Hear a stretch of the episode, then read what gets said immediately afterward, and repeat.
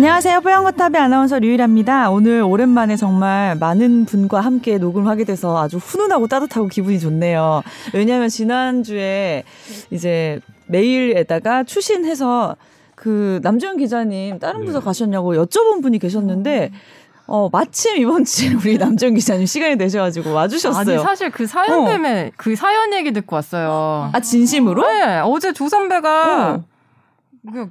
누가 널 찾으시더라? 아, 사연이 왔다. 그래서 저는 사실 어, 나 어, 우연일치인 줄 알았지. 본격적인 사연인가 했는데 추신이었어요. 아 아니야, 그래도, 아주 그래도, 그게 더 핵심 내용이긴 아, 했어요. 감사합니다. 추신이 원래 아, 그러니까요. 추신이 원래 더 중요한 거 쓰잖아요. 아, 네. 추신에다가. 뭐 그건 아니겠지만 우리가 지금 추신인지 본문인지 따질 형편이냐. 아 그렇죠. 그것도 감사하지만 그러니까. 추신인 줄은 몰랐어. 나도 이참에 언니를 오랜만에 봐서 너무 반갑네. 아, 니안 그래도 언니였어요? 남주현 기자가? 어 누가 기분 나쁜가? 아니 그냥. 아니 이제는 네. 조 선배 스타일 아시잖아요. 어. 응. 아니 네. 저희뿐만이 아니라 청취자분들도 너무 너무 스타일을 잘 아시는데 이번에 잠깐 올라온 댓글이 유승현 기자님 나오시니 조동찬 기자님이 확 up된 게 느껴졌다. 아. 그러면서 의식의 흐름에 따라 아무 얘기나 막 하시는 빈도수도 더 늘고 더 늘고. 어, 되게 예리하신데? 자주 나와주세요 하면서 또 이런 얘기해 주셨는데 류일아 아나운서님이 조동찬 기자님 잘 다루시는 것도 재밌어요. 내가 얘기 궁금해요. 음. 어떤 부분이 제가 잘 다루어지는 걸까요? 저 어떻게 다루셨어요? 기다려. 이런 거, 이런 거. 거의 만담 수준이에요, 이제. 아, 그렇구나. 옛날에 우리 남지원 기자님이 한참 이제 매일매일 출연했을 때는 사실 이 뽀얀 와사비 굉장히 심각한 분위기에 음, 너무 어떤 감로 일박의 그런 분위기였잖아요. 토론회 장처럼. 근데 우리가 프로그램 이렇게 망쳐놨어요. 언니 죄송해요. 아니 제가 음. 그 승현 씨 오기 전에 좀 나오려고 했는데 음. 희한하게 목요일마다 야근을 한다든가 음. 금요일에 내근을 한다든가 음, 계속 금 중에 잘 하죠. 그러니까요. 오늘. 계속 일이 있는 음. 거예요. 그래서 오늘은 목요일인데 어떻게 또 와주셨어요? 아, 사실 지금 또 내근이라 2시에 2시 10분 브리핑을 좀 들어야 되는데 진짜? 에라 모르겠다고 왔어요. 어떻게 절 찾으시는 분이 계시다 그래서 한쪽 귀에 꽂고 아, 방송하세요. 아, 들으면 서. 아이 저 찾아주시는 게 어디예요? 그래서. 냉큼 날려왔습니다. 네, 오늘 오늘 아주 풍성한 이야기 기대하겠습니다. 풍성하지가 않을 것 같아 근데 압박하고 있어. 자, 그래서 오늘은 특별히 우리 남주현 기자님이 얼마 전에 직접 쓰신 기사 얘기를 조금 해볼까 하는데요. 어 부담돼요. 실외 노 마스크 일상 복귀의 신호탄인가 이거 시기상종가 얼마 전 SBS 뉴스에서 다뤘죠. 네. 어떻게 이게 근데 막 밖에서 마스크 안 쓸 때 이게 안전한 사람인지 아닌지 구분하기도 어렵고 뭐 그런 얘기들 많이 있더라고요. 아니, 근데 뭐가 맞을까요? 예. 저는 사실 지금도 아 이런 얘기 위험한 발언일 수 있는데 음. 실외에서는 마스크를 너무 과도하게 쓸 필요가 없다고 생각을 하거든요. 음. 그래서 저는 그래서 동네에서 그냥 산책 다니고 설렁설렁 다닐 때는 잠깐 잠깐 마스크 뺐다가 네. 앞에 이제 누구 오시면 네. 2미터로 좁혀진다. 음. 그러면 다시 쓰고 음. 저기 오시면 옆으로 비껴가기도 하고 막 그렇게 음. 했어요. 근데 음. 이게 은근히 눈총을 주시더라고요. 음. 어, 마스크 안 쓰면. 그래서 어쩔 수 없이. 예민하게 반응하는 아. 어, 있, 있, 나는 네. 내가 좀 나를 그냥 관심 있게 보시는 줄 알았어. 아니에요, 선배. 그거 째려보는 거였어요. 아, 저 사람. 잡벅이었구나. 아, 그건 세상스러운 얘기는 아니고요. 그러실 거라 저희 충분히 청취자까지 다. 아, 근데 그렇게 이렇게 사는 게 좋아요. 어차피 예. 세상은 일체 유심조야. 음. 내가 마음 먹은 대로 음. 세상은 어차피 세상이 진정한 진정하게 어떻게 돌아가는지는 아무도 모르고 음. 그냥 내가 마음 먹은 대로 돌아간다고 생각하면 그게 세상이죠. 이 철학 와. 팟캐스트로 바뀌었어요? 아니 아나무인인데? 아니 그러니까 제가 한 번 얘기했지만 네. 어떤 사람이 빵빵해요. 네. 그러면 저 빵빵하는 소리가 나한테 하는 거라고 생각하면 기분이 되게 나빠. 음. 근데 실제로 저 사람이 나한테 빵빵한 건지 음. 다른 차에 빵빵한 건지는 알 수가 없어요. 음. 직접 내려서 묻기 전에는. 음. 그럼 나는 어떻게 생각하는 게 좋아요? 아예 나 아닐 거야. 음. 다른 사람일 거야. 이렇게 생각하면 되잖아요. 그러니까 마스크를 쓰면 좋겠다는 사람들의 따가운 시선, 그게 나쁘다는 거예요. 지금? 아니, 근데 저는 그렇지는 않아요. 저는 마스크를 그러니까 사람이 있는 곳에서는 써왔기 때문에 네. 뭐 예를 들면 이제 솔직히 말씀드리면 제가 뭐라고 저는 그러니까 평소에는 유명한 사람이 아니지만 음. 어떤 이 방역 지침 위반에 제가 걸린다면 전 갑자기 유명해질 가능성이 있는 사람이잖아요. 음. 그러니까 우리가 얼마 전에 했었죠. 그렇죠. 그러니까 음. 뭐 지금 SBS 조동찬 하면 누가 알아요. 근데 만약 제가 어떤 방역 수칙을 어겨서 뭔가가 문제가 됐다 그러면 음. 사람들이 다 검색해서 음. 저 자식 지나자라라 그래. 그렇죠. 그런 게뭐 음. 댓글이 달리겠죠. 쏟아질 테니까. 그런데 또 안 유명해질 것 같기도 하다 근데. 막상 누구지? 얘 누구야 하고 어, 까먹겠지 뭐 욕만 뭐, 하고. 아니 근데 SBS가 욕 먹겠죠. 저야 뭐 저야 뭐. 아니 근데 중요한 거는 네. 2미터 거리 두기가 가능한 상황에서는 안 써도 된다는 거예요. 지금도. 음, 음. 근데 그거를 잘 모르시고 음. 뭐 예를 들어 조 선배 지금, 지금 뭐 서울시에서 만약에 뭐 턱스급 이렇게 하는 거 막 단속하고 그러잖아요. 네. 벌금 내고. 네. 근데 2미터 안에서 사람 없으면 안 써도 되는 그러니까 거예요. 그 야외에서는. 그러니까 야외에서 그 단속하는 곳은 이제 저기죠. 그 공공장소 지하철이나 실내 곳 아, 예, 그런 곳이지 괜찮았구나. 난 한강에 항상 운동 나가면 무조건 마스크를 착용하세요. 이거 현수막 엄청 걸려 있어서 다 이게 해당되는 그러니까 한강은 사람들이 많이 모일 경우에는 그런 거죠. 그러니까 근데 음. 그게 이제 case by case예요. 음. 예를 들면 지금 우리가 야외에서 걸린 케이스가 여러분들 지난번에 보면 캠핑에서 음. 걸려서 야외에서도 걸린다 했지. 음. 실제로 따져 보면 국외 국내를 막론하고 음. 실외는 감염력이 확 떨어져요. 그러니까요. 우리 그렇잖아요. 실내에서도 환기를 음. 자주 시키면 감염 확률이 확 떨어진다는 얘기 많이 들으셨죠. 실외는 그냥 주장창 환기시키는 음. 곳 아니에요. 실외는. 그러니까 없는 곳이죠. 그렇죠. 네. 그러니까 직접적으로 침이 침방울이 튀는 2미터 이내의 거리가 아니면 어. 실은 과학적으로는 혼자 내가 실외를 돌아다닌다. 그러면 음. 마스크를 쓸 이유는 없는 거죠. 그러니까 우리 초반에 항상 얘기했었잖아요. 야외는 안전하다. 처음에 이제 마스크 밖에서 쓰기 전에. 네. 네. 지금도 그러니까 야외라고 하더라도 가까이에 있어서 침방울이 튀면 걸리는 건 맞아요. 지금도. 음. 하지만 그렇지 않으면 야외니까 실내는 2미터가 훨씬 넘더라도 음. 공기 중에 어쨌든 이게 떠다니니까 침방울이 음. 어좀 떠다 침방울 중에 좀 작은 거예요. 침방울은 음. 사실은 침방울이라고 우리가 얘기한다면 어 2미터를 원래 못 날아가는 건데 음. 근데 이제 약간 어 그거보다 작은 에어로졸이라고 하는 것으로도 음. 감염이 되는 게 가능성이 이, 확인됐기 때문에 음. 뭐 그건 그런 부분이 있는 거죠. 네. 그럼 이거 앞으로 어떻게 되는 건가요? 아, 하, 다시 정리를 하자면 네. 좀 전에 말씀드린 그 2미터 거리두기가 불가능한 경우에 마스크를 써야 했고요. 실외에서도. 그리고 또 이제 집회 같은 그런 사람들이 밀집된 음. 어, 5교에서 하는 행사지만 집회 같은 걸 할 때는 써야 하는 그 두 가지인데요. 지금은 이번에 조치가 완화된 게 2미터 거리두기가 안 지켜지는 상황에서도 1차 어, 접종을 마친 사람은 마스크를 벗을 수 있다. 음. 7월부터 음. 그런 거거든요. 음. 그러니까 여전히 뭐 집회 같은 행사를 할 때는 마스크를 쓰셔야 하는 거고요. 음. 일상적인 상황에서 음. 뭐 야외에서 뭐 산책하시거나 동네에 뭐 사러 가시거나 음. 뭐 아니면 출퇴근할 때 걸어 다닐 때 음. 굳이 이제 마스크 안 써도 된다는 거죠. 1차 접종하고 두 주가 지난 사람이라면 네.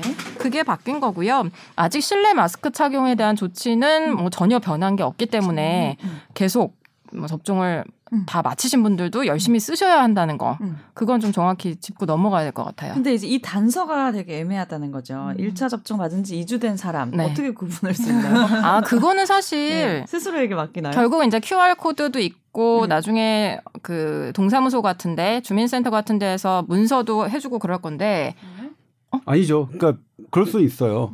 음, 내가 이제 1차 접종 맞고 2주가 지났다. 그러면 사람들 지나갈 때마다 이렇게 하면 되죠. 아, 아 김 그거였어요? 나 아, 갑자기 어. 갑자기 손가락 이러셔서 난 지금 당하진 않 내가 뭐 잘못 말했나 했어. 아니 그런 거 있잖아요. 막 무면허 운전인데 신박하지 않았나요? 어, 안 걸리면 모르겠다. 그 운전하시는 분처럼 안 걸리면 뭐 말까? 그거를 사실 걱정하시는 분들이 네. 많은데요. 네. 근데 그거는 어쩔 수가 없는 것 같아요. 음. 본인의 그 시민 한 명한 한 명에게 맡기는 거고요. 음. 그리고 잠깐만 일단 7월부터 네. 백신 접종자의 그렇죠 네. 인센티브를 조금 남주현 기자가 한번 간략하게 설명을 해주시죠. 네. 당장 6월부터예요. 아, 6월부터 네, 다음 예. 주 화요일부터인데 네. 일단 1차, 2차, 3차가 있고요. 그 첫 번째가 6월 1일부터 다음 주 화요일부터인데 아니죠. 일단 음. 2주부터는 네. 어, 일, 한 1차라도 맞으신 분이 있으면 직계가족 8인에서 어 추가 인원이 될 수 있어요. 현재 직계가족은 최대 8인까지 모일 수 있거든요. 네. 이건 반드시 부모님을 포함해야 됩니다. 네. 할머니 할아버지가 있는 경우에 8인인데 네. 만약 할머니 할아버지가 1차 접종을 마쳤다 그러면 할머니 할아버지는 열애고 나머지 가족이 8인이 모일 수 있으니까 10명이 되는 거죠. 아, 근데 만약 이게 약간 어떤 구조에서는 음. 할, 증조 할머니, 증조 할아버지, 할머니 할아버지 네 분이 맞췄다. 음. 그러면 12명이 될 수도 음. 있는 거고요. 음. 그다음에 1차 접종을 맞추신 분들은 그 노인복지시설이 네, 있죠. 노인복지시설 경로당의 프로그램을 할 수가 있고요. 음. 그다음에 고궁과 박물관의 할인 혜택과 면 그 아직 공짜 음. 그게 가능한데 그건 어차피 고령이신 원래, 분들은 원래 네. 원래 그렇잖아요. 할인이거나 면제이니까 음. 그렇고 그렇습니다. 일단 음. 6월에 시작되는 게 그거고요. 네. 네. 그리고 이제 지금 예방 접종이 목표한 대로 질병청이 목표한 대로 잘 된다는 전제하에 음. 7월 첫째 주부터는 음. 사적 모임에서 백신 접종 완료자 이건 이제 2차 접종까지 하고 두 주 지나신 분들은 음. 사적 모임에서 인원 제한 제외가 된, 된다고 하거든요. 음. 그러니까 지금은 4명까지 만날 수 있는데 음. 거기 이제 백신 맞은 분이 계시면 5명, 6명까지도 또 추가 인원이 가능하다는 거죠. 음. 네. 그리고 실외 아까 말씀드린 실외 마스크 착용이 완화되는 것도 요 7월부터고요. 네. 그리고 이건 아직 먼 얘기인데 음. 10월 음. 이제 3,600만 명이 맞은 시점이 되면 음. 그때부터는 사회적 거리두기를 전반적으로 완화할 음. 건데 음. 어, 그 부분은 아마 9월쯤에 음, 구체적인 내용이 나올 거고 7월 안에 그 시간은 해제가 안 되나요? 그거는 그 얘기를 많이 하시던데 된다고 막 사적 모임 인원 제한 얘기는 있었는데 아직 시간 그 제약 예, 예, 음. 영업 시간에 대한 건 아직까진 나오지 않았어요. 근데 음. 7월 무렵에 아마 거리두기 개편안이 나올 거니까 그때 좀 조정이 되지 음. 않을까. 그렇게 보고 있습니다. 이 하나하나씩 풀린다는 것도 좀 벌써 어색해질라 그러네요. 우리가 이 생활에 너무 적응한 지가 오래돼가지고. 마스크로 가리고 다니는 네. 거 좋았는데. 아, 계속 쓰셔도 되죠, 뭐. 네. 쓴다고 뭐라고 하진 않아요, 저희가. 네. 근데 좀 답답하지 않아요? 네, 그렇긴 한데. 음. 아, 저는 밖에만 나가면은 일단 마스크 최대한 벗고 다니려고 했기 때문에 네. 지금 실외 마스크 완화하는 거는 사실 되게 반가워요. 음.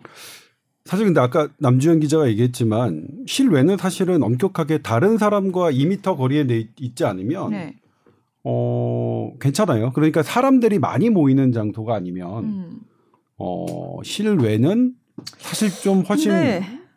뭐 여유가 있는 그런 부분이었죠. 근데 우리나라가 이렇게 인구 밀도가 높은 나라니까 길 가다 보면 대부분 2미터가 계속 계속 겹치지 않나요? 뭐 그러니까 네. 우리 이제 횡단보도 건널 때 보면 다 마스크 쓰시잖아요. 그러니까요. 그러니까 네. 2미터 내에 거리가 있을 수 있는 근데 예를 들면 어떤 뭐라고 할까요? 뭐 등산을 간다. 그러니까 휴일날 등산을 가는 건 좀 예외인데 음. 평일날 등산을 갈 때는 음. 사람들이 많이 없다면 음. 걷는 길에는 그냥 가다가 저쪽에서 사람이 오시면 그때 마스크를 좀 다시 차고 음. 그런 식으로 하시는 분들 많은데 네. 저는 봤거든요. 음. 뭐 그거 대단히 과학적인 행동이었다고 생각합니다. 그리고 실은 그래요. 사실 5인이라는 것도 과학적인 근거는 없거든요. 네. 그리고 뭐 영업 시간 제한 9시, 10시. 참 바이러스 입장에서는 우리가 뭐야? 코로나라고 생각해 보세요. 바이러스가 나, 아침형 나 원래, 바이러스였어. 그치? 나 야행성인데, 그러니까. 어, 나. 사춘기인데, 밤잠 없는데 네. 이럴 수 있는 거거든요. 그렇기 때문에 이거 자체가 사실은 어, 결정적인 과학적인 근거가 없이 그냥 어쨌든 마지못해 한 건데 마지못해 한 게 어쨌든 그래도 어떤 득을 향해서 가는 건데 문제는 이게 너무 많은 사람들이 그 자영업자 소상공인이 너무 힘들어 하시니까 그래서 이런 부분에 대해서는 좀 그러게요. 선제적으로 음. 하자 뭐 이런 부분이 있죠. 음. 그런 아니요 말씀하세요. 어 끊겼나 보다 나. 아니 아니 아니야. 근데 내가 지난번 방송을 눈치 보세요. 아 그게 아니고요. 요즘에 제가 나이 드니까요. 네. 자꾸 까먹어요. 그래서 어. 이렇게 누가 말을 딱 끊으면 어. 그 순간 까먹고 그러거든요. 아. 선배도 까먹었을까 봐. 어, 걱정돼서. 전 그 정도는 아니에요. 자, 그 정도는 아니에요. 어, 아니. 그 정도는 아니죠. 어, 그 정도는 아니에요. 원래 그 정도는 아닌 분이거든요. 이거 봐, 이제 까먹었지. 그 정도 아닌 거 알지? 아니, 그러니까 네. 까먹었다, 까먹었어, 까먹었어, 까먹었어. 예를 들면 네. 어, 이 부분에 대해서 이제 논란이 뭐냐면 어제 남조현 기자의 보도에서 잘 드러났는데 음.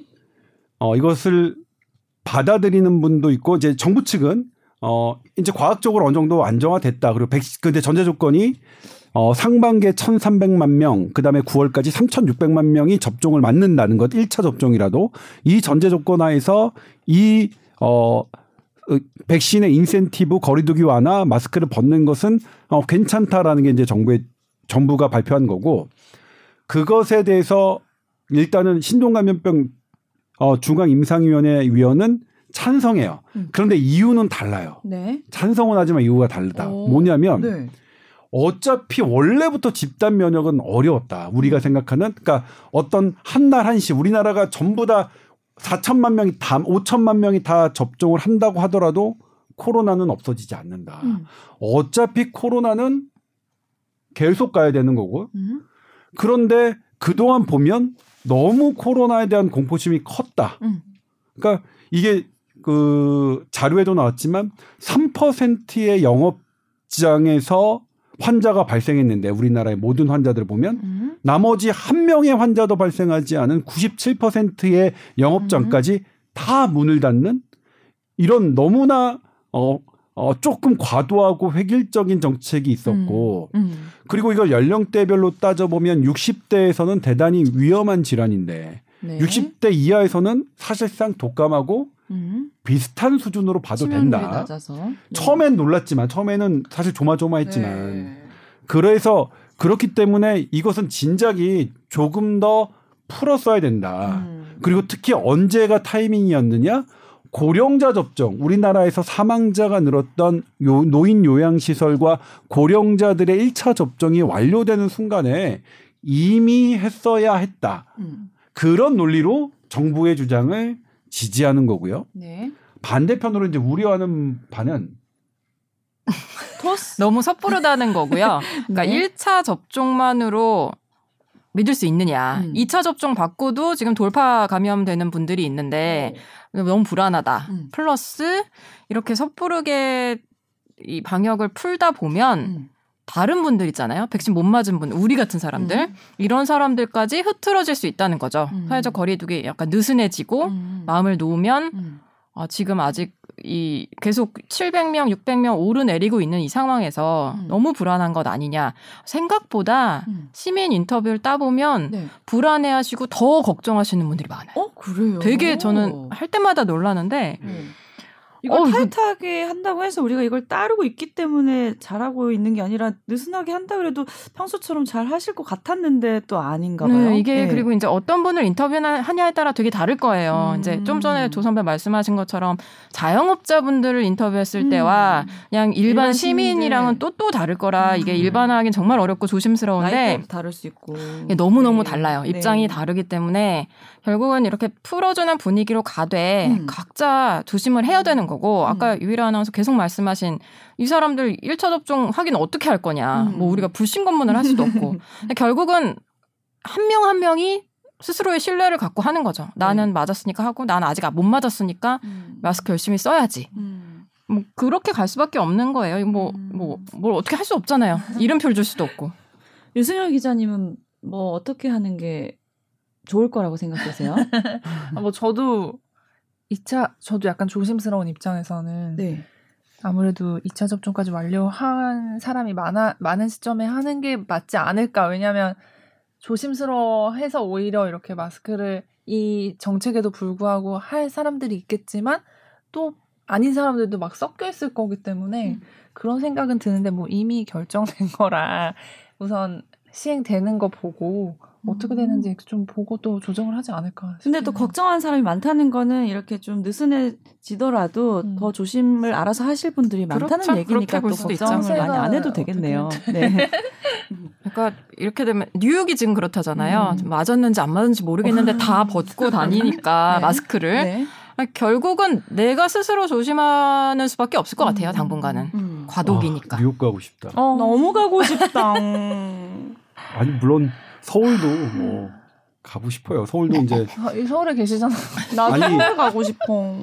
아니 그게 제가 그 좋아하는 거리가 있어요. 우리 그 그러니까. 남기자랑도 여러 번 우리 팀들이랑 갔었는데 음. 종로와 광화문 그 있죠. 네. 거기를 그, 가야지 진짜 네. 서울 놀러 간 기분이 시내죠, 시내. 어, 시내. 시내는 옛날 시내. 그렇죠. 어. 참 물론 그래도 집은 강남이에요. 가격으로 따지면. 아.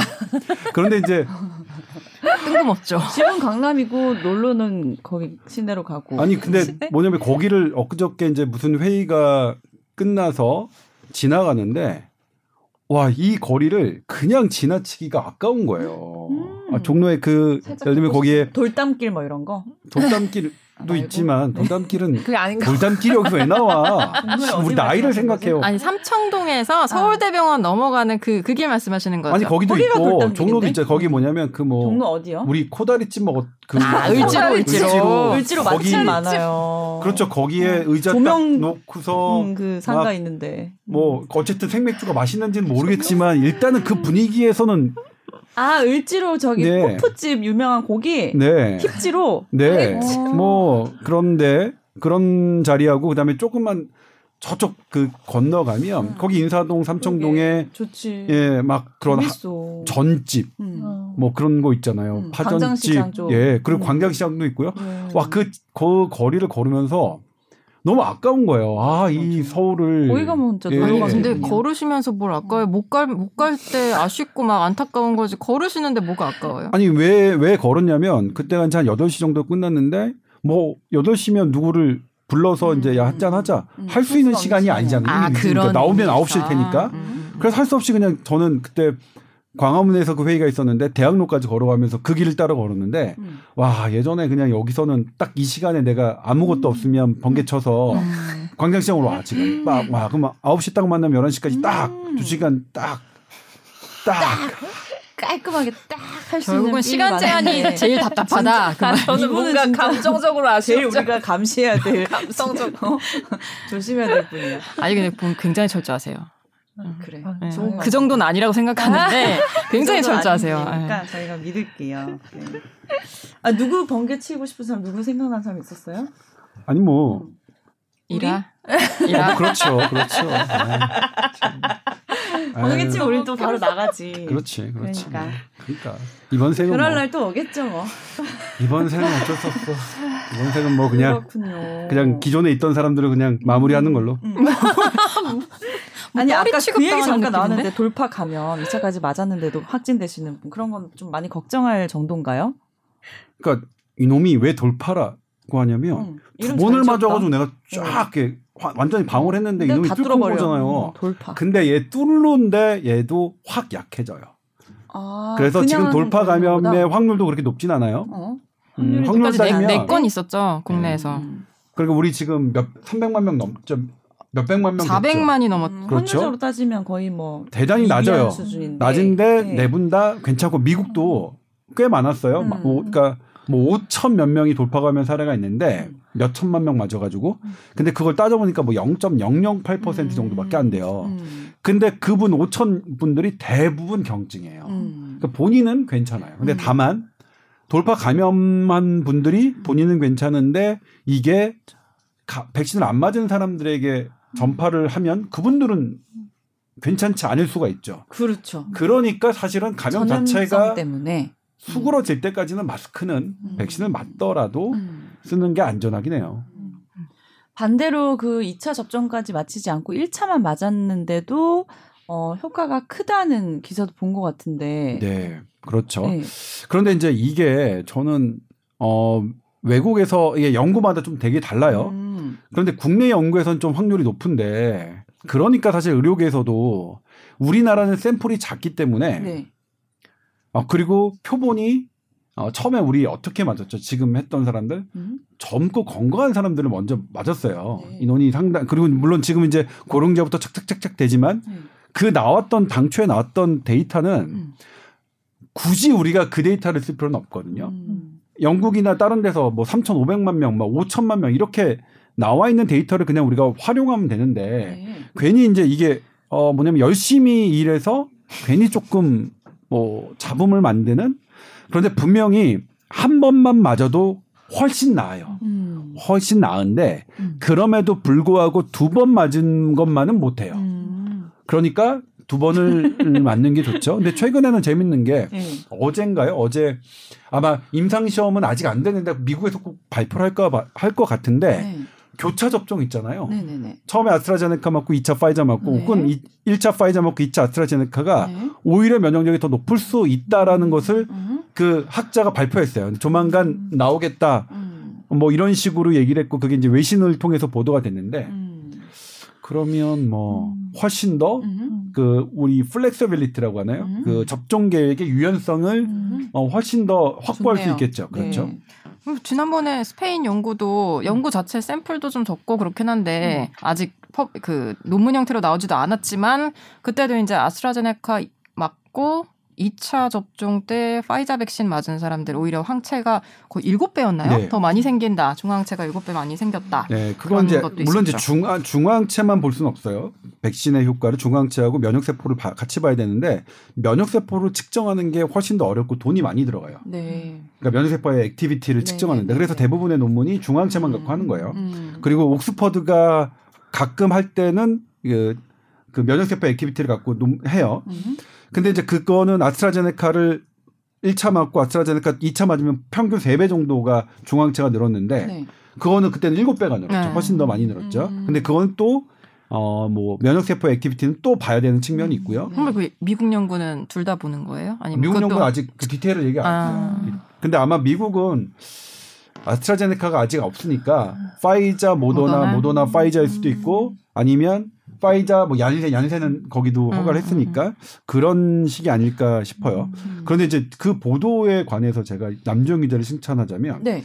그게 이제 외신에 떴어요. 스페인의 그 교차 접종의 어. 그런 게 그러니까 아스트라제네카 먹고 파이자 맞은 사람들의 네. 효과. 네. 근데 다른 모든 기자들은 다 그것만 썼는데 남정 기자의 기사를 보면 오. 그 전에 네. 영국에서 했던 영국에서 교차 접종을 했던 렌시 3대 네. 의학 저널에 있는 것도 찾아다가 기사에 반영했어요. 예. 이게 우리 SBS의 차별점이에요. 힘들었어요. 힘들었어요. 많을 수밖에 없어. 근데도 똑똑해. 잘해. 가끔 나와야겠다. 조동차 선배님 힘들 때 나와야겠다. 근데 이게 뭐냐면 뭘 이거를 알아봐주는 사람이 음. 또 있어야지. 맞네. 맞아요.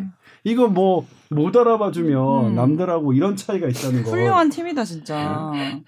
네. 승현 씨까지 와서 아주 훌륭, 더 훌륭해지고 자랑스럽습니다. SBS 직원이라는 게. 왜 이렇게 허탈하지? 그러니까. 이 허무함은 뭐지? 우리끼리 이러고 있어요. 자화자찬. 그런데 우리 왜 이렇게 입지가 점점 좁아지고 힘들어 힘들어. 주위는 낮아지는 것 같고 아, 눈칫밥만 먹고 눈칫밥만 먹고 하소연할 때가 뽀얀 탓밖에 없어요. 그러니까 이게 잘난 척 하는 것 같다가 또 하소연하고 이래서 자꾸 우리 청취자분들이 그런 거 짚어내면서 응원해 주시잖아요. 네, 네. 감사합니다. 다음 주에도 뭔가 재미있는 댓글이 올라와 주실 것 느낌이. 그렇군요. 일단은 뭐 차츰차츰 상황이 좋아지고 있다는 건 맞는 것 같아요. 그죠? 하지만 아직도 긴장의 끈을 그런데 여기서 하나 이제 네. 조금 숨은 맥락을 좀 찾으려면 네. 정부가 이렇게 7월부터 마스크를 벗는 것을 내세웠다는 것은 음. 지금 구체적으로 공개하고 있지 않는 화이자, 음. 모더나, 노바백스의 물량이 음. 어, 그 7월 이전에 상당 부분 도, 어, 보급받을 수 있겠다라는 그게 있어야 이게 가능하다고 저는 생각해요. 그래서 이것에 대한 숨은 맥락, 이거 음. 계약 관계 때문에 구체적인 일정과 물량은 음. 어, 밝히지 않았지만, 네, 그런 부분이 분명히 뒤에 깔려 있음을 우리가 미뤄 짐작할 해봄직 해요. 음. 그러니까 이게 계속 이런 식의 인센티브가 나오면 네. 어 나도 저 혜택 누리고 싶은데 나는 음. 없어서 못 맞는다 그런 음. 불만도 나올 수밖에 없거든요. 음. 못 맞는 분들은 음. 분명히 계시니까 네. 우리도 그렇고. 음. 그러니까 그 조 선배 말씀하신 것처럼 그런 게 어느 정도는 좀 내재돼 있겠죠. 그러니까 좀 기대감을 가져도 되지 않을까. 3분기부터는 우리도 일반인도 맞을 수 있을 거라는 기대감 좀 갖고 조금만 조금만 일상으로 복귀 그러니까 준비해야 될 것 같아요. 지금 노쇼 이제 백신 이제 신청해서 하잖아요. 네, 또 네. 일부. 근데 우리는 지금 그런 것도 안 하고 이러고 있는데 저는 신청했어요. 아, 전화로. 신청하셨어요? 네, 전화로 신청했습니다. 예비자 명단에 올렸습니다. 어, 주민 날짜는 안 나왔고요. 날짜 안 나왔고요. 음. 예. 그러니까 그러면은 전화로 하는 게 좀 낫더라고요. 음. 그러니까 지금 어플리케이션이 오, 오늘 오후 1시 이게 오늘 최다 최다희 님? 네. 오늘 올라가나요? 어, 내일 올라가면 음. 어제 오후 1시부터 음. 어, 네이버 앱과 다음 카카오로 이제 자녀 백신을 실시간으로 예약할 수 있는데 네. 0이에요. 지금 해 보면. 네. 근데 저는 오전 전화로 했거든요. 전화로는 지금 돼요. 음. 근데 봐서는 뭐 운이겠죠. 그게 이제 자녀 백신이 얼마나 남아 있고 예비자 명단이 병원마다 좀 다르니까. 근데 어쨌든 맞을 수 있어요. 했더니 뭐 기다리기만 어쨌든 대기를 걸어놨으니까 기다리기만 하면 맞을 수 있고 빠르면 오늘도 가능하다고 준비하고 있으라고 그러더라고요. 그래서 제가 허 오늘 뽀양어 타발 시간하고 제가 이제 이거 끝나면 뉴스 브리핑 주영진 님의 뉴스 브리핑을 나왔는데 그거 이후에 이게 와야 되는데 근데 안 나올 것 같, 같다고 아까 제가 혹시 빠르게 나올 가능성 없나요? 했더니 걱정 마십시오. 현재 노출 없습니다. 그러더라고요. 열심히 맞고 아, 시간도 맞춰서 가야 되나 봐요? 아, 그거 하면 6시간 어쨌든 음, 그 시간 개봉하고 예, 개봉한 이후에 있으니까. 6시간 이내에 가야 되니까 음, 음. 어, 그러니까 뭐 근데 가야죠. 그거 뭐지 백신 맞기 전에 좀 음주도 자제하고 이런 이제 네. 권고 사항 있지 않나요? 어, 아, 찾아보겠습니다. 아니 그냥 열 안 나고 본인이 컨디션 괜찮으면 괜찮아요. 근데 이제 다만 그래요. 열이 나 열이 나는 것과 뭐 이렇게 다른 걸 했던 건 뭐냐면 백신의 효과가 좀 떨어질 가능성이 있, 있지. 음. 뭐 이게 뭐 그렇다고 이제 큰뭐 음. 큰 부작용이나 그런 거 열나면 걱정하실 필요는 병원에서 없어요. 선배 그럼 나중에 겁니다. 물량이 많이 들어오면은 우리 같은 사람은 일반적으로 그냥 평소에 독감 맞으러 가듯이 병원에 가면 어 바로 바로 맞을 수 있다는 거죠. 그때 네. 되면 3분기쯤? 아마 근데 이거는 빨라요. 예약제로 가지 않을까요? 그래도 음, 음. 뭐 그렇겠죠. 근데 이제 지금 짜야 될게 네. 파이자 일단 메인이 우리나라에서 올해 들어올 물량이 가장 많은 게 파이자거든요. 근데 사람들 파이자로 확 몰릴 것 같은데. 그 다음에 모더나, 그 다음이 모더나죠. 모더나 노바백스인데 노바백스. 2천만, 2천만. 그러니까 파이자가 한 3,300만 명분이고 모더나, 아, 노바백스 노바백스가 4천만 아닌가요? 뭐가요? 노바백스 4천만 아닌가요? 4천만 회 투여분이니까 2천만 명분 아닐까요? 아 명, 명, 명분 으로요. 그러니까 파이자도 명분입니다. 3,300만 명분. 음. 아마 그 정도 될 겁니다. 그러면 이제 이것 때문에 조금 음. 또 혼란이 생길 수 있을까요? 아 그래요. 선호하는 것들이 다 다르시고 하니까. 그러니까 이걸 어떻게 네. 할 것이냐. 음. 그러면 근데 우리나라에서 아스트라제네카를 약간 어 저는 어, 아스트라제네카의 억울한 점이라고 생각하지만 네. 어 실제 아스트라가 받아야 될 대우보다는 좀 많이 저평가되어 있다고 저는 생각하거든요. 그리고 네. 이뭐 다시 확인했지만 지금까지 확인된 것 중에서는 네. 면역 세포 활성도는 아스트라제네카 백신이 제일 커요. 음. 물론 남준 기자는 이제 알고 있지만 이게 논란이 요 안에 내부의 단백질 처리를 어떻게 했느냐의 논란은 좀 있어요. 음. 근데 그거의 확률은 되게 드물기 때문에 그거 뭐 그렇긴 하지만 아무튼 그럼에도 불구하고 개인의 선택은 뭐 존중해야 된다고 생각하면서도 저는 빨리 맞았으면 좋겠어요. 오늘이라도 막 나도 한번 신청해 볼까? 어, 이거 우리 뽀얀 거탑 시청자, 아, 청취자분들께만 말씀드리는 건데, 네. 어플리케이션 하는 것보다 응. 전화로 예약하는 게 나아요. 그래요? 아, 그러니까 어플리케이션은 자녀 백신이 떠야만 내가 등록을 가능한 건데, 아, 전화. 전화는 그냥. 대, 대기를 걸어 놓을 수 있으니까. 대기 걸어놓을 예. 수 있어서. 어, 이렇게 되면은 자녀가 안 뜰 것 같아요. 네? 자녀 백신이 안. 뜰 것 같아요. 원하는 분들 아니, 근데 제가 많으시잖아요. 오늘 말씀드렸지만, 오늘 오전에 제가 어떠했냐면 그 병원을 섭외하려고 해요. 어플리케이션으로 음. 딱 맞는 사람들을 취재를, 현장을 포착하려고 음. 섭외하는 건데, 근데 오늘 오, 오전 따라 더 많은 전화가 온대요. 예약하겠다고. 아. 그런 그러니까 약간 쉽진 왜 않겠죠. 대학 수강 신, 신청하듯이 무슨 시작하면 땡 하고 없어지는 그런 느낌으로 아 그런 것도 있고 어렵지 않을까 또 싶기도 하더라고요. 어제 어쨌든 네. 인센티브 관련해서 좀 나오고 하니까 음. 더 빨리 맞고 싶다는 음. 욕구가 막 치솟을 수도 있죠. 그걸 노리고 인센티브 안을 발표한 거기도 하고 네, 그렇죠. 이래저래 그렇죠. 사실은 겹쳤겠죠. 그 우리나라 접종률이 7.7%밖에 안 되는데도 이렇게 하는 데는 네. 어 그런 접종의 저항성을 낮추기 위한 음. 그게 그것으로 인한 교육 지책이 있죠. 이제 우려 우려 중에 하나가 인도가 그랬잖아요. 인도가 처음에 올해 초에 음. 어나 마이크 가까이 대야 목소리가 발음의 문제라니까 거리의 문제가 왜 이렇게 가까이 갔어? 아니 왜 말씀을 하시다 갑자기 아니 그 말하다 보니까 말씀을 하시거든요. 아 이런 걸 가까이 되면 자기. 발음 더 정확하게 들리냐 그래서 제가 아, 뭐 아니라고 한 거예요. 네. 이게 근데 나이 들어서 그래요. 네. 그때 그때 생각날 때 말 안 하면 까먹거든. 음. 듣는 분도 이해하실 거예요. 네. 아, 그래서. 그렇구나. 아무튼 네. 어, 이 인도가 네. 작년 대유행 때 한 한 20%뭐 걸렸고 음. 20% 아니 30%에서 항체가 나왔고 음. 그다음에 노인 40세 이상에서 한 26% 접종이 됐으니 음. 토탈 해보면 한 4, 50% 이거 면역력 갖고 있다 해서 노마스크를 했다가 음. 완전히 확 난리가 났죠. 난리가 났잖아요. 네. 그냥 이거는 제가 안 쓰는 말인데 음. 어, 피똥 쌌다 이런 표현 어, 너무 과 아, 너무 너무 부적절한 죄송합니다. 그러니까 안 좋은 거죠. 네. 그래서 이 그부 근데 우리는 이제 분, 분명히 우리나라 국민의 그 방역의 습관은 절대로 인도만큼 인도 같은 사태가 나지는 아니라고 생각하는데 네. 우려하시는 분들 중에는 그런 부분들도 있는 거죠. 근데 인도는 너무 좀 안 좋은 게 겹쳤죠. 그 음. 국제 음. 크리켓 대회 실내에서 하는 되게, 되게 큰 음. 스포츠 경기들을 막 했고 음. 관중으로 들어갔고 음. 또 선거가 있었나 그랬죠 선배? 아, 그래서 그게 저희 종교 행사가 있었죠. 종교 행사, 종교 행사인데 힌두교 예. 종교 행사. 근데 그 종교 행사도 사실 보니까 저는 막 그 보도를 봐서 막 많이 돼 있는다 했더니 예년보단 줄인 거예요. 그러니까 예년에는 다섯 곳에서 막 했다면 음. 이번에는 한두 곳 줄인 나름, 나름 줄인 거예요. 한다고 했는데 네, 그렇죠. 그럼에도 불구하고 음. 잘안 된 거죠. 음. 워낙 인구가 많다 보니까. 네. 음.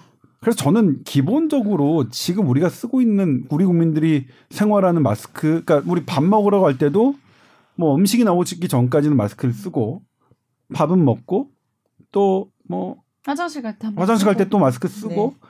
이런 정도면 우리는 뭐 슬기롭게 이겨 나가지 않을까. 아 그리고 사실 전 제 어제 기사에서 가장 하고 싶었던 얘기가 그 부분이었는데, 오, 네, 네. 그러니까 지금 개별 접촉에 의한 감염이 한 절반이 돼요. 한 47% 왔다 갔다 하는데, 음. 그게 결국은 가족 간의 음. 뭐 접촉, 음. 지인 이런 음. 식으로 우리 우리는 지금 어쨌든 칸막이가 있지만 네. 네, 지인과 마스크 벗고 밥 먹고 차 마시고 얘기하고 그런 어쩔 수 없이 마스크를 음. 벗을 수밖에 없는 상황에서 일어나는 감염이 절반 이상이에요. 네. 그 집단 감염도 사실 대부분 그런 게 많이 있으니까. 네.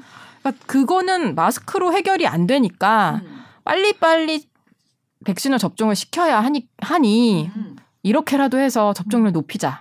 그런 약간 고육지책 같은 음, 거거든요. 음. 그러니까 우리가 마스크에 의존할 수 없는 상황에 대비하기려면 음. 어, 백신 외에는 답이 없다. 그러니까 빨리 맞자. 심리를 근데 잘 이용한 것 같아요. 무섭다가도 갑자기 그렇게 하니까 어, 빨리 맞을까? 그렇죠. 마음이 바뀌더라고. 그러니까 아스트라제네카 1차 맞으시고 약간 이상 반응 나타나서 힘들어 하시는 분들 저도 봤거든요. 음. 그분들 2차 안 맞는다 그러다가 음. 음. 어, 그 나중에 2차 맞고 2주 지나면 해외 갔다 와도 자가격리 안 해도 된다 그러니까 음. 아, 그럼 맞아야겠다. 그러니까 그런 것들이 확실히 접종률 높이는데 도움은 되긴 하는 것 같아요. 음. 네, 그리고 본격적으로 6월이 그러니까 6월이래. 6월에 EU에서 일단 백신 패스포트를 하겠다고 했죠. 음. 그러니까 EU도 아스트라제 그러니까 백신 완료자, 접종 완료자 2회를 맞고 2주가 네. 지난 사람에게는 자가격리를 하지 않, 않아도 된다니까 그러면 이제 어, 좀 부러워요. 그래 그분들. 근데 그런 소문이 있던데 아스트라제네카를 맞아도 미국은 안 받아준다. 2주 격리해야 된다. 그게 쉽진 않. 사실 그게 되게 주요한 논쟁이에요. 네. 그러니까 현재 중국도 중국에서 자가격리 명제가 되는 사람은 중국에서 허가한 백신을 맞은 사람들이에요. 음. 우리나라도 마찬가지입니다. 음. 지금 현재 모더나를 맞으신 분들은 이 음. 자가격리 면제에서 대상에서 제외돼요. 그러니까 국민이라고 하더라도. 음. 근데 이걸 이제 아마 6월 달에 미국과 유럽이 어, 협약을 할 것 같아요. 네. 그러니까 지금 상태로는 미국이 아스트라제네카를 음. 어, 허용하지 않았기 때문에 음. 어, 그럴, 지금 상태로는 그런데, 네. 근데 미국이 허용하지 않은 것은 아스트라제네카의 효과와 안전성을 인정하지가 않아, 인정하지 않아서가 아니라 네. 그분들은 파이자, 모더나, 얀센 다 갖고 있으니까 노바백스 갖고 있으니까 음. 그런 측면으로 보고요. 전 세계에서 아스트라제네카 백신을 접종하는 국가가 가장 많습니다. 그렇기 음. 때문에 음. 그것은 EU와 어, 어 미국이 어느 정도 그, 그 백신의 종류와 이런 것들 아마 세계보건기구도 분명히 관여를 할 거예요. 음. 그렇게 되면 그것에 준해서 어, 우리나라도 어. 뭐 따르면 되니까 음. 어, 아스트라... 만들어놔서 맞았는데 뭐는 만약 아스트라제네카를 제가 맞았는데 네. 위에 맞았는데 만약 미국에 못 가는 그런 상황이 어. 발생한다 그럼 저는 어.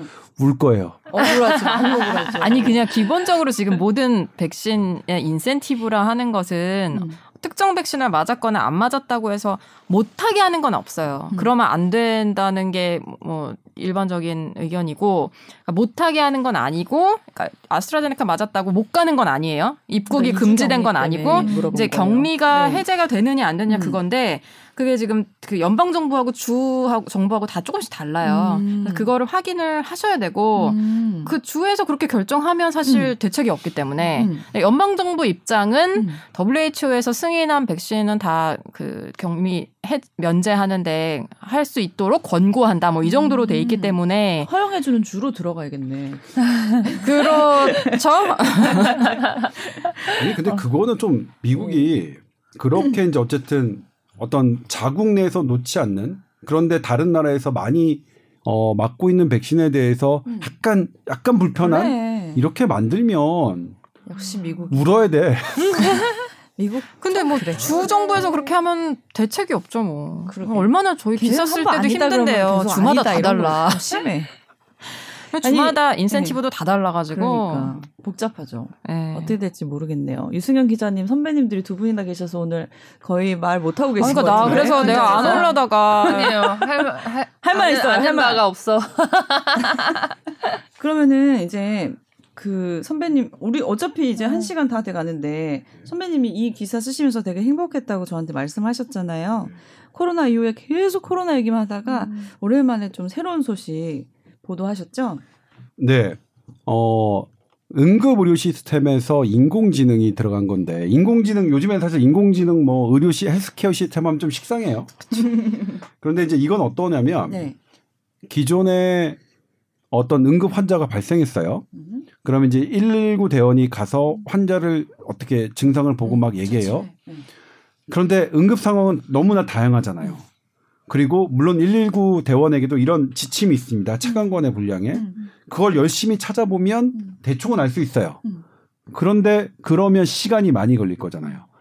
그게 사실 문제였어요. 이거는 이제 인간이 할 수 있는 최선을 다해서 빨리 갔는데도 뭐 급한 건 하지만 이 환자에게 어떤 처치가 될지 그리고 119에서 당연히 현장에서 상황이 제대로 파악되지 않으니까 당연히 이송할 병원도 병원의 의사도 뭘 준비해야 될지 모르고 그래서 119 대원님들께 설문조사를 해보면 네. 어떤 게 가장 어려웠냐면 현장에서 환자가 어떤 상태인지 음. 어떤 것을 처치를 해야 될지 좋을지를 모르겠다. 그게 음. 90% 이상이 넘었어요. 아이고. 근데 너무나 당연하잖아요. 네. 이걸 어 그러니까 세버란스 심장내과 교수인 어, 이 5G AI 응급의료 시스템 사업단 단장은 뭐라고 표현하셨냐면 음. 다양한 응급 상황에 통달한 전문가는 존재하지 않습니다. 음. 그리고 환자 상태가 어떤지도 모르는데 병원에서 그것에 대해서 알맞게 준비하는 건 불가능합니다. 음. 그러니까 사실 우리 인간의 한계가 좀 있는 거죠. 예를 들면 어떤 내가 병원에 낮에 가요. 낮에 네. 가면 그것도 큰 병원 뭐 다 낮에 가면 신경외과 아, 가장 중요한 신경외과 그 다음 중요한 가정의학과, 그 다음에 내과, 소아과, 뭐 정형외과 이런 무슨 과 출신이시죠? 가정의학과. 네. 혹시 모르실까봐 짚어드렸어요. 네. 그렇게 많은 전문가 선생님들이 모여서 네. 같이 논의하기 때문에 음. 오진의 확률이 확실히 적습니다. 음. 그런데 밤에 가면 네. 그냥 응급실 당직에 어, 전문과 한 분 선생님만 보면 음. 당연히 이건 어쩔 수가 없는 거예요. 전문과 하나, 신경외과 선생님 한 음. 분이 보는 거하고 아무리 지 아무리 훌륭한 과라 하더라도 너무 안타깝잖아요. 운명으로 받아들이긴 너무 네. 안타까운 네. 상황이죠. 그래서 그런 부분의 문제를 어떻게 커버할까? 네. 그러면 이거는 인공지능이 전문의 12명을 모인 것보다는 못하겠지만 음. 전문의 한 명만 모인 것보다 인공지능이 낫다라는 이 컨센서스가 오, 생긴 거예요. 실제로 네. 그래요. 네, 네. 예를 들면 어떤 엑스레이를 판독하는 인공지능도 최고의 영상의학과 전문의가 하시는 것만은 못할 테지만 네. 실은 그것 못지 않다라는 연구 결과도 이제는 제법 음, 등장해요. 음. 근데 저 같은 신경외과가 만약 머리나 음. 척추, 그러니까 음. 나의 전공 분야는 뭐 인공지능보다 더 잘 보겠지만 음, 음. 가슴 진짜요? 흉부 엑스레이 어? 진짜요? 그렇다고 믿는 거지. 뭐 인공지능 다 죽었어. 나 사실 솔직히 말해서 저는 인공지능이 오는 시대는 저는 싫어요. 네, 왜요? 너무 무서워. 얘네들 너무 음, 무서워. 음, 음. 너무 능력이 뛰어나. 네. 그리고 저는 제 이번 생에서 네. 인공지능을 막, 막 여러 군데서 접하는 건 싫은데 다만 이제 이 응급의료 시스템에서는 네, 네, 네. 그래서 이것을 환자가 말하는 거, 아, 나 가슴 답답해, 복통 있어, 음. 나이, 병력 없어. 음. 근데 지금 혈압이 어때? 음. 심박수 어때? 호흡수 어때? 산소 포화도 어때? 이런 중요한 단어들을 인공지능이 음. 딱 캐치해서 음. 이, 이 사람이 어떤 병이 어떤 확률로 존재할지. 거를 그렇죠. 확률적으로 그렇죠. 수 있다는 건데. 물론 인공지능이라서 틀릴 수 있겠지만 네. 그냥 단 한 명의 사람 전문가보다는 인공지능이 나을 수 있다. 그럼 어떻게 보면 의사가 한 역할을 이제 대신 해주는 건데 의사들 입장에서는 이건 나쁘지 않다고 생각하나요? 아니 의사들의 입장은 저는 나쁘지 않다고 생각. 의사들의 입장은 의사들이 예전에는 다 손으로 하던 것을 MRI 하고 CT 했잖아요. 네. 그게 의사들 입장에서 전 나쁘다고 아, 생각하지 않아요. 그러니까 네. 더 좋은 기구가 나오면 더 좋은 기구를 그리고 그 좋은 기구가 환자의 생명을 더 구하는 에비던스를 음. 갖춘다면 음. 그것은 지극히 의사 음. 입장으로 취해야 할 그 무엇이지 음. 의사가 뭐 저기 할 일은 아니라고 저는 생각해요. 근데 선배 이 그 기사 보고 궁금했던 게 네. 이제 환자가 어떤 상태인지를 파악하는 거는 정확히 알겠어요. 무슨 말씀이신지. 근데 어느 의료기관으로 이송하는 게 제일 좋을까? 그 어. 부분은 그럼 그, 그, 부분은 뭐냐면 이제 어. 그 환자 같은 경우에는 급성 아나필락시스 쇼크예요. 네. 그러면 이거는 사실 빨리 가까운 데 가서 음. 큰 치료가 필요한 건 아니잖아요. 그러니까 이거는 빨리 여유병상 있는 데 가서 음. 딱 어린지를 하면 되는 거예요. 음. 근데 만약 그게 음. 급성 심근경색이고 이것을 막혀서 뚫어야 되는 건다. 그럼 이거는 가까운 병원에 그냥 갔다가 가는 게 오히려 시간을 더 어. 지연시키는 것이 있을 어. 때니까 할 수 있는 상급 종합병원으로 무조건 가서 그때는 바로 큰 병원 가야 되는 음, 음, 그런 부분이 있는 거죠. 아니, 응급 상황 같은 거 병원에 있다 보면 네. 많이 접했을 것 같은데 네. 네. 어떠셨어요 그때 뭐 무섭죠 사실 무섭 왜냐하면 다 알고 있는 게 아니거든요. 그래서 음. 예를 들어서 흉통, 시, 가슴이 아파요 하고 왔는데 음. 심전도를 보통 찍잖아요. 그럼 또 모든 이런 말 해도 될라나 모르겠지만 음. 모든 의사가 심전도를 잘 읽는 게 아니라서 음. 아니 근데 그건 너무 당연한 거 아니에요? 아니 저 그 얘기 들었거든요. 네. 정형외과 병동에서 갑자기 뭐 심정지 오거나 그러면 음. 정형외과 교수님들 막 쭉 있어도 음. 회전 돌다가도 음. 빨리 의사 불러 이런다는 거예요. 아니 근데 그거는 너무 당연하니까. 네, 네. 심전도 볼 일 없으면 네. 못 보는 거죠. 그렇죠. 그래서 보통은 심전도가 너무 중요한 상황이면 심장내과 선생님한테 그걸 올려요. 근데 음. 이게 어느 정도는 기계가 판독을 해서 나오거든요. 음. 근데 그렇게 베이스로 판독이 나오면 음. 이제 거기서 뭔가 기계가 놓치고 있는 거를 음. 의사가 찾아낼 수 있는 그런 장점이 있어 빨리 볼 수 있는. 음. 그러니까 얘네도 마찬가지인 것 같아요. 전체적인 이런 것도 음. AI화가 되면 음. 뭔가 되게 효율적으로 판단을 하고 이런 데 도움이 될 거는 같아요. 맞아요. 네. 밤에 야근하는 인턴 선생님들이 좋아할 것 같은데요. 어, 이런 시스템이 너무 무서운데 막 혼자 막 시골 병원에 있으면 되게 무섭거든요. 음.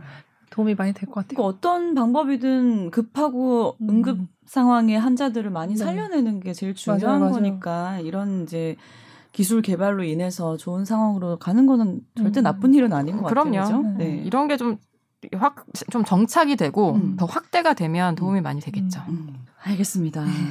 오늘 또 더 하실 말씀 없으신가요?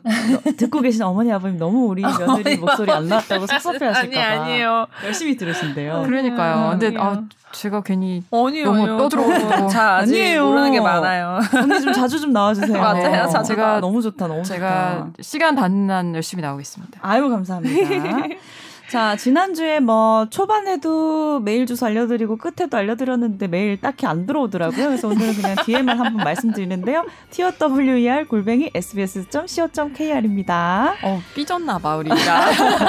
살짝? 많이 보내주세요. 많이 보내주세요. 다음 주에도 뵙겠습니다 감사합니다. 감사합니다. 감사합니다.